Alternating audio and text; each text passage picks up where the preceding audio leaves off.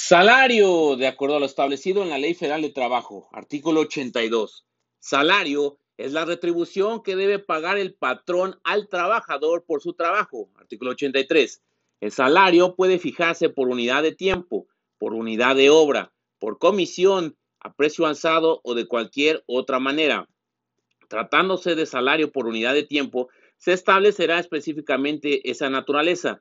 El trabajador y el patrón podrán convenir el monto siempre que se trate de un salario remunerador, así como el pago por cada hora de prestación de servicio, siempre y cuando no se exceda la jornada máxima legal y se respeten los derechos laborales y de seguridad social que corresponda a la plaza de que se trate.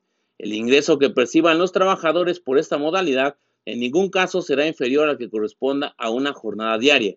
Cuando el salario se fije por unidad de obra, además de especificarse la naturaleza de esta, se hará constar la cantidad y calidad del material, el estado de la herramienta y útiles que el patrón en su caso proporcione para ejecutar la obra y el tiempo por el que los pondrá a disposición del trabajador sin que pueda exigir cantidad alguna por concepto del desgaste natural que sufra la herramienta como consecuencia del trabajo. Artículo 84. El salario se integra con los pagos hechos en efectivo por cuota diaria, gratificaciones, percepciones, habitación, primas, comisiones, prestaciones en especie y cualquier otra cantidad o prestación que se entregue al trabajador por su trabajo. Artículo 85. El salario debe ser remunerador y nunca menor al fijado como mínimo de acuerdo con las disposiciones de esta ley. Para fijar el importe del salario, se tomarán en consideración la cantidad y calidad del trabajo.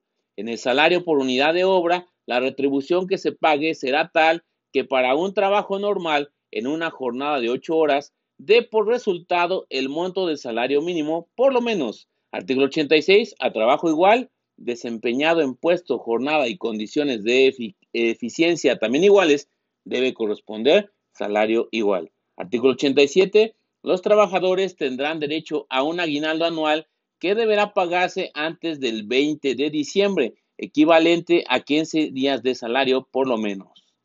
Los que no hayan cumplido el año de servicios, independientemente de que se encuentren laborando o no en la fecha de liquidación del aguinaldo, tendrán derecho a que se les pague la parte proporcional del mismo conforme al tiempo que hubieren trabajado cualquiera que fuere este. Artículo 88. Los plazos para el pago del salario nunca podrán ser mayores de una semana para las personas que desempeñan un trabajo material y de 15 días para los demás trabajadores. Artículo 89.